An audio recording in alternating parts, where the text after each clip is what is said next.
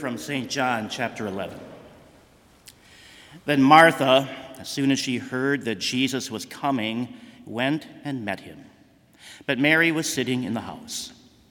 Then Martha said to Jesus, Lord, if you had been here, my brother would not have died. But even now I know that whatever you ask of God, God will give you. Jesus said to her, Your brother will rise again. Martha said to him, I know that he will rise again in the resurrection at the last day.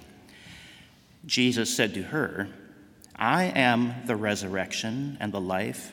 He who believes in me, though he may die, he shall live. And whoever lives and believes in me shall never die. Do you believe this? She said to him, Yes, Lord. I believe that you are the Christ, the Son of God, who is to come into the world. And these are your words, Heavenly Father. Sanctify us by your truth. Your word is truth. Amen. You may be seated. Dear fellow redeemed in Christ, one of the podcasts that I listen to during my daily commute is one devoted to history. Currently, I'm listening to uh, a series that uh, this uh, individual did on the history of World War I. Now, death is all around in the history of war, and perhaps never more so than in that war to end all wars. In the podcast, he tells of a story the story of some people riding on a train in France in late 1916. A woman was sitting on that train, counting up to five on her fingers, over and over and over again. Just one, two, three, four, five, one. She just often just keep it on going and going and going. Someone who was around her, others were watching her, and they were starting to smile, seeing at what she was doing, because it looked kind of weird. Uh, they even started to laugh a little bit at this crazy thing she was doing. Her husband was there on the train with her, and he spoke to those who were watching and told them that he was bringing his wife to an insane asylum. Her counting was the number of her sons who had died so far in the war. One, two, three, four, five. Repeated.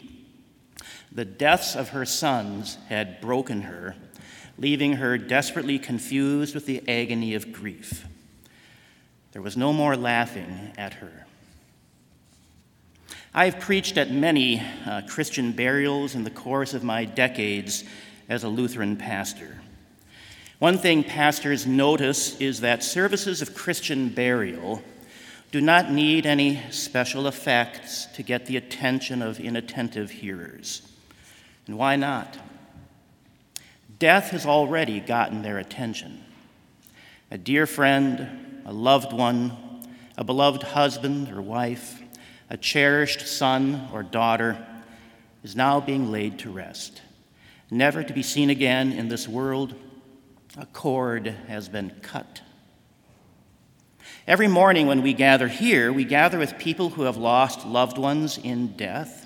We gather with people who have family and friends still hurting and grieving. Often we ourselves are still affected by such sorrow, wondering about the empty spots in our lives that cannot be filled in the same way anymore. Mary and Martha, the sisters of Lazarus, have just stood watch over the death of their beloved brother. Jesus is a friend of this family. When Jesus arrived there at Bethany, Martha spoke words that I believe could easily be spoken by so many of us in our days of grief. Lord, if you had been here, my brother, or my husband, or my wife, or my son, or my daughter would not have died. Martha's words, even though they may sound accusatory, you know, where were you, are more than that. She follows with this I know that whatever you ask of God, God will give you. To which Jesus replies, Your brother will rise again. Now, Jesus means more than Martha realizes here. She trusts that the believers will rise to life on the last day. She's confident of that. But Jesus has more at this time, and he will show Martha, her sister Mary, and the rest of the mourners just what he means. He will speak a word, and he will bring life to that lifeless and decaying body of their brother Lazarus. He will leave the grave that very day, alive and reunited with his sisters. But Jesus has even more. He speaks the word that rings in our ears as we gather to mourn the death of our loved ones I am the resurrection and the life. He who believes in me, though he may die, he shall live, and whoever lives and believes in me shall never die. Jesus entered this world of death to defeat the death to which we have been sentenced because of our sin in all of its shapes. In Old Testament history, I often point to Genesis 5 and the refrain that rolls through those verses that name the descendants of Adam and Eve. And verse after verse ends, and he died. That roll call of death continues through the thousands of years that separate us from those back then. And he died is not anything unique or uncommon in this world. It is always. It is yesterday, it is today, it is tomorrow. Now, what do you do with that truth? We may ignore it or deny it, but it still will intrude. I am the resurrection and the life. He who believes in me, though he may die, he shall live, and whoever lives and believes in me shall never die. Just a few weeks after this great miracle, the Son of God, who showed his power over death by raising Lazarus from the dead, will himself give up his life on a cross and be buried in a tomb. It was what his enemies had desired. Yet on that third day, this same Jesus who died on the cross rose from the grave, alive as he had promised. This Jesus, the one who names himself resurrection and life, defeated death for you. Not just for Lazarus, not just for himself, uh, but for you. Whoever lives and believes in me shall never die. Do you believe this? The word of Jesus announcing resurrection contradicts our experience. And that's why Jesus asks, Do you believe this? His resurrection is a historical fact. It happened at a real location in real time to a real person, the Son of God and Son of Mary, our Lord Jesus Christ. This same person says, Believe me. We do not see resurrection right now. That is a hurdle for our human reason. But Jesus' word stands firm. The promise of eternal life is given life from death. It is a promise Jesus gives to you.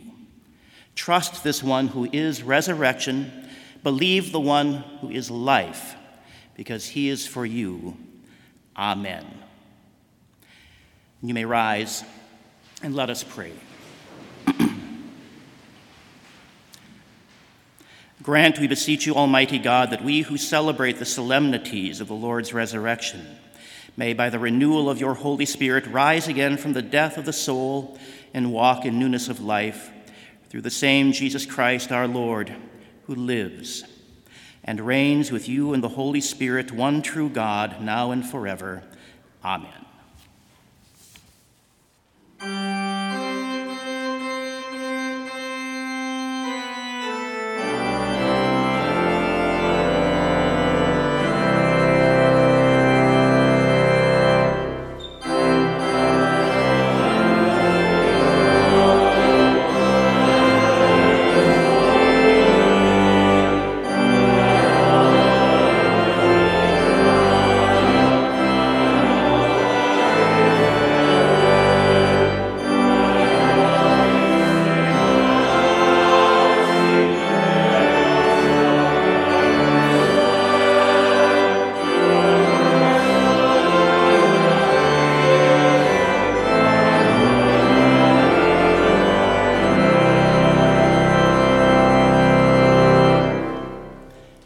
Grace of our Lord Jesus Christ, the love of God, and the communion of the Holy Spirit be with you all.